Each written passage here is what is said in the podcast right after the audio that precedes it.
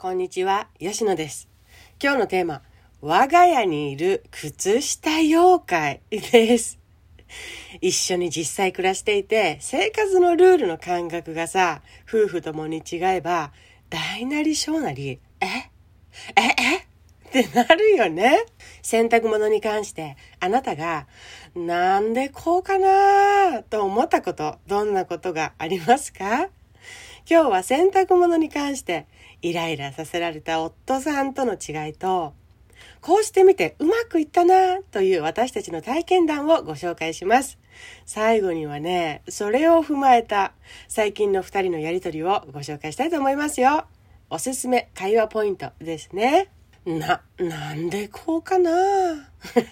あなたはどんなことにそう思っていますか？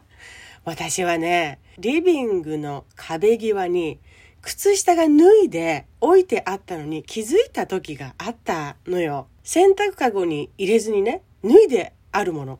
それがリビングの壁際にちょこんちょこんって あるのよ。あ、こんなところに靴下がって思ってからは早かった。一週間の間にベッドの際、ソファーの隅、荷物置きみたいなものに隠れるように床に置かれている脱がれた靴下。もう脱いだ場所が丸分かりという。あ、今日はここで脱いだのね っていう行動習慣丸分かりな感じよ。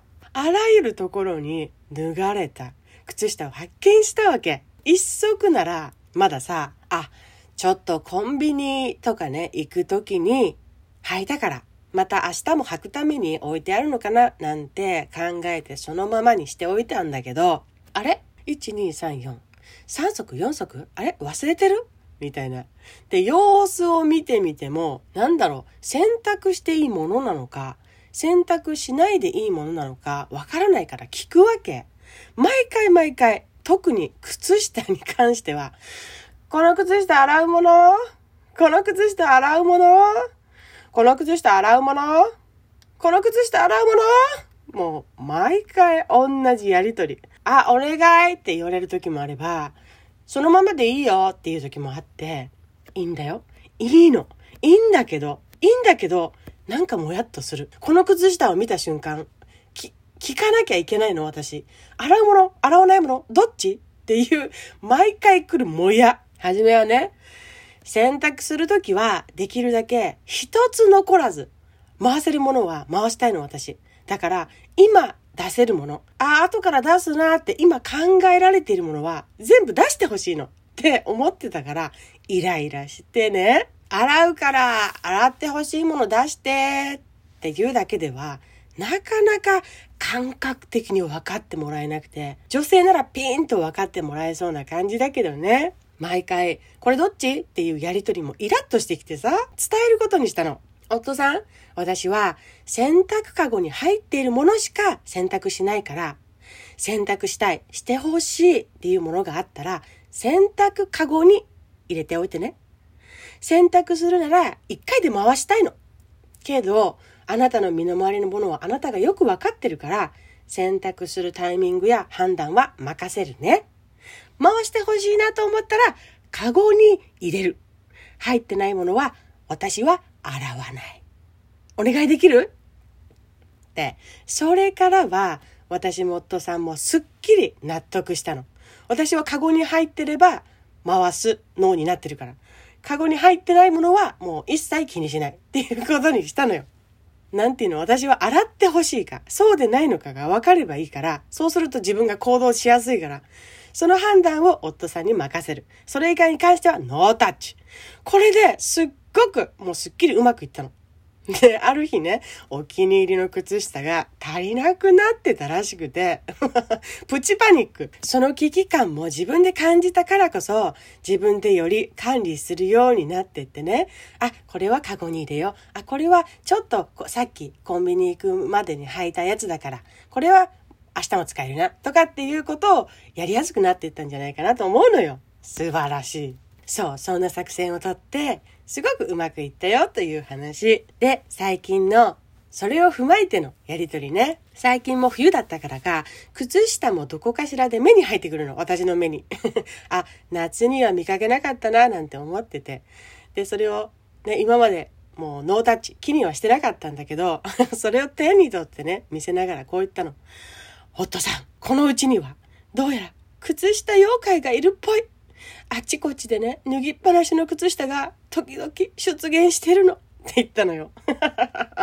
そしたら夫さんが、あー、多分その妖怪は大丈夫。きっと季節性のものだから怖がらなくっても大丈夫だよ。って言ってたの。そっか、季節性なら大丈夫かって返してね。なんじゃその会話。納得できるっぽい会話。ふう。なのに何一つ納得の意味がわからない会話。夫さんが話に乗ってきた会話だったことと、冬限定だからね、という自分の習性を客観的に知っているんだな、というふうに私も分かったから、まるっと受け入れて会話を返したよっていう感じでしたね。あ、そうそう。あのね、あ、このね、妖怪さんのせいにするっていう話の 持っていき方、いいなって思ったのは、またここにあるよ。あんたね、みたいな話じゃなくって、ね妖怪さんがいるの。その妖怪さんのせいで、ここら辺に靴下がいっぱい散乱してるのよっていう話に持ってったことよ。その妖怪やモンスターさん、いかがなもんかね？どうしようかね？という風な感じで 話しかけられる。同じ立ち位置から妖怪さんを語るような、そういう会話視点の方法も、これまた喧嘩っぽくならなくっていいな穏便にユーモアとして過ごせるなというふうに感じました。未だに我が家には靴下妖怪がきっと何体も出ているんですけれど。それが最近ね、たまには立体的にその脱がされた靴下を私が整えてね、廊下の真ん中にポンって置いてみたりして遊んでいます。夫が部屋から出てきた時に無音な家で 静かな家で廊下の真ん中に2層並んでいる靴下さあこれを見て彼は 何を感じたんでしょうか？私は遊びとしてやってますけどね。一つ屋根の下で生活する上で相手との違いいろいろあるよね。その度にイラッときたらガーガー言っちゃいたくなる。もうね、ガーガー言う方も嫌なのよ。でね、言われる方も嫌なのよ。ポイントは違うけどさ、お互いどっかで立場が変わり変わり経験していることじゃん。だから何か、あ、違いを埋めるね、妥協案や方法を試していけたら、決めていけたら、お互いにとってもっと過ごしやすくなるんだなぁと、しみじみ感じた、そんな靴下妖怪のお話でした。さあ皆さんは、どういう時に、はあ、違うななんでこうかなとイラッとくることがありますか？お便りお待ちしています。